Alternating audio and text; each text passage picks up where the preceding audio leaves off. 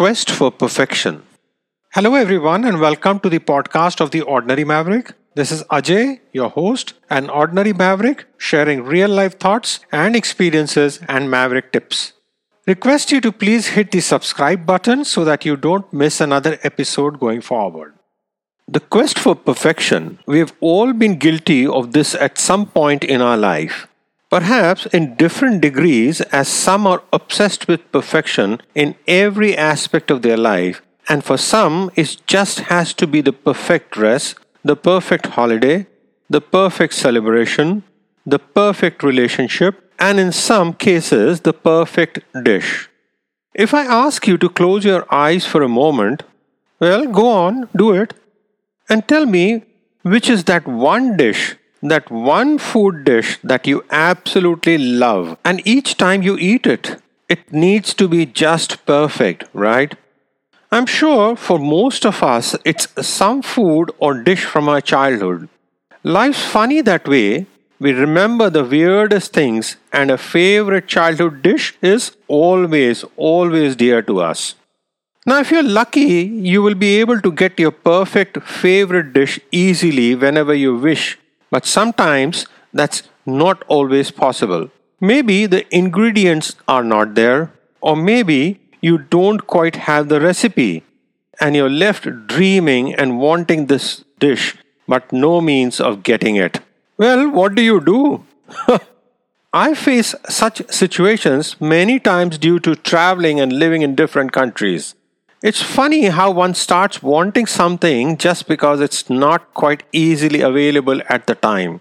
And this became even more pronounced during the COVID 19 pandemic as one couldn't just travel or go out. We were pretty much on our own. I started thinking about this particular dish, often dreaming about it, so much so that both me and my wife started remembering and reminiscing of all the times we have had this dish and enjoyed it and how wonderful it would have been to have it again. Well, you get the drift, right? We were really missing it. And then one morning, I rolled up my sleeves and said, Okay, this is it. Let's make it. And then started the research, trying to find the perfect recipe, the little, little tricks and tips, everything that would make the dish as good as it should be. And you know what? It took many repeats, a few disasters, but ultimately we did it. I will never forget sitting down for dinner that evening with a feeling of accomplishment and enjoying that meal with our perfect dish. We took pictures, shared these on social media, spoke about the experience with family and friends, some of whom were in awe that we did manage to make this dish. And all along, we felt so happy, so accomplished. Quite the feeling, right? But you know what? How many of us follow through and are true to all aspects in this quest for perfection in our lives? And is it really perfection we seek? Or is it that feeling of contentment, of accomplishment, of joy that we experience when we perceive we have something that's perfect?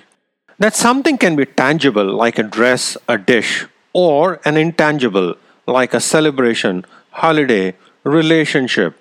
Like many of us, I've been guilty too.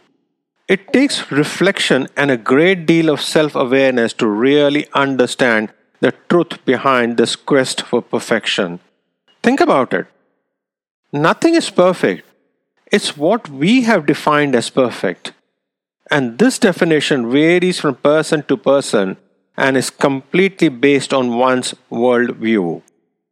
And when this is not fulfilled, there comes the feeling of anger, of being cheated, of frustration, and ultimately it starts affecting our health and our mental well being. In fact, perfection itself is an illusion. When my girls were little, we went to one of those amusement parks where we entered the house of mirrors. I'm sure many of you might have done the same and enjoyed the experience of seeing our funny images in these mirrors. In some, you look super thin, super fat, oblong, elongated, all types of images and we laugh and enjoy. But that's not us. Not really. We are not defined by our body image, by what we see in the mirror. Another fun thing we did with our girls was bake cookies when they were small. In part influenced by the country we were living in at the time. But it's an excellent way of demonstrating to little ones that not everything needs to be perfect. We baked cookies from scratch and then gave them different shapes and decorated them. The cookies never turned out just perfect to look at, meaning the teddy bear shape didn't look like one when it came out of the oven, but it tasted real good. That showed our girls that things don't necessarily have to be perfect on the outside for them to be good on the inside. We tried from early on to relay this message to our girls. Do not look for perfection because it doesn't exist. Instead, enjoy the journey, the unpredictability, the uniqueness, and see the beauty and the good in every situation, if nothing else. Then the humor, as it's said, laughter is the best medicine. But it's easier said than done. And just like many mavericks, I experienced a feeling of loss, discontentment when something didn't quite go as planned, was not perfect as it was perceived to have been. And this was my own wedding. yes, you know, weddings are always special. Both for my wife and I, and our families and friends, our wedding was much anticipated for many reasons. We both had a wide circle of friends and acquaintances. We were both firstborn, and that just added to the build up for the wedding. And of course, for the bride and the groom, there is that anticipation, that excitement of the perfect wedding.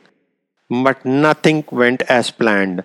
The actual day turned out to be one of the most challenging and difficult days that my wife and I faced in all the years, and it happened to be the day when we began our journey as a couple together.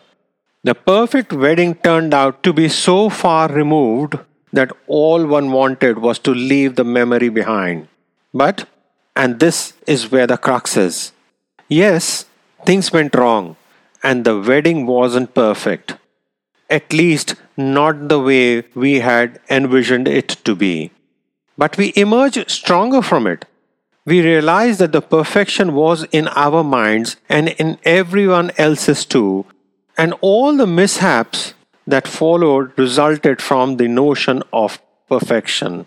The most beautiful thing that emerged out of that fateful day was our own strength of conviction in our marriage, in our commitment.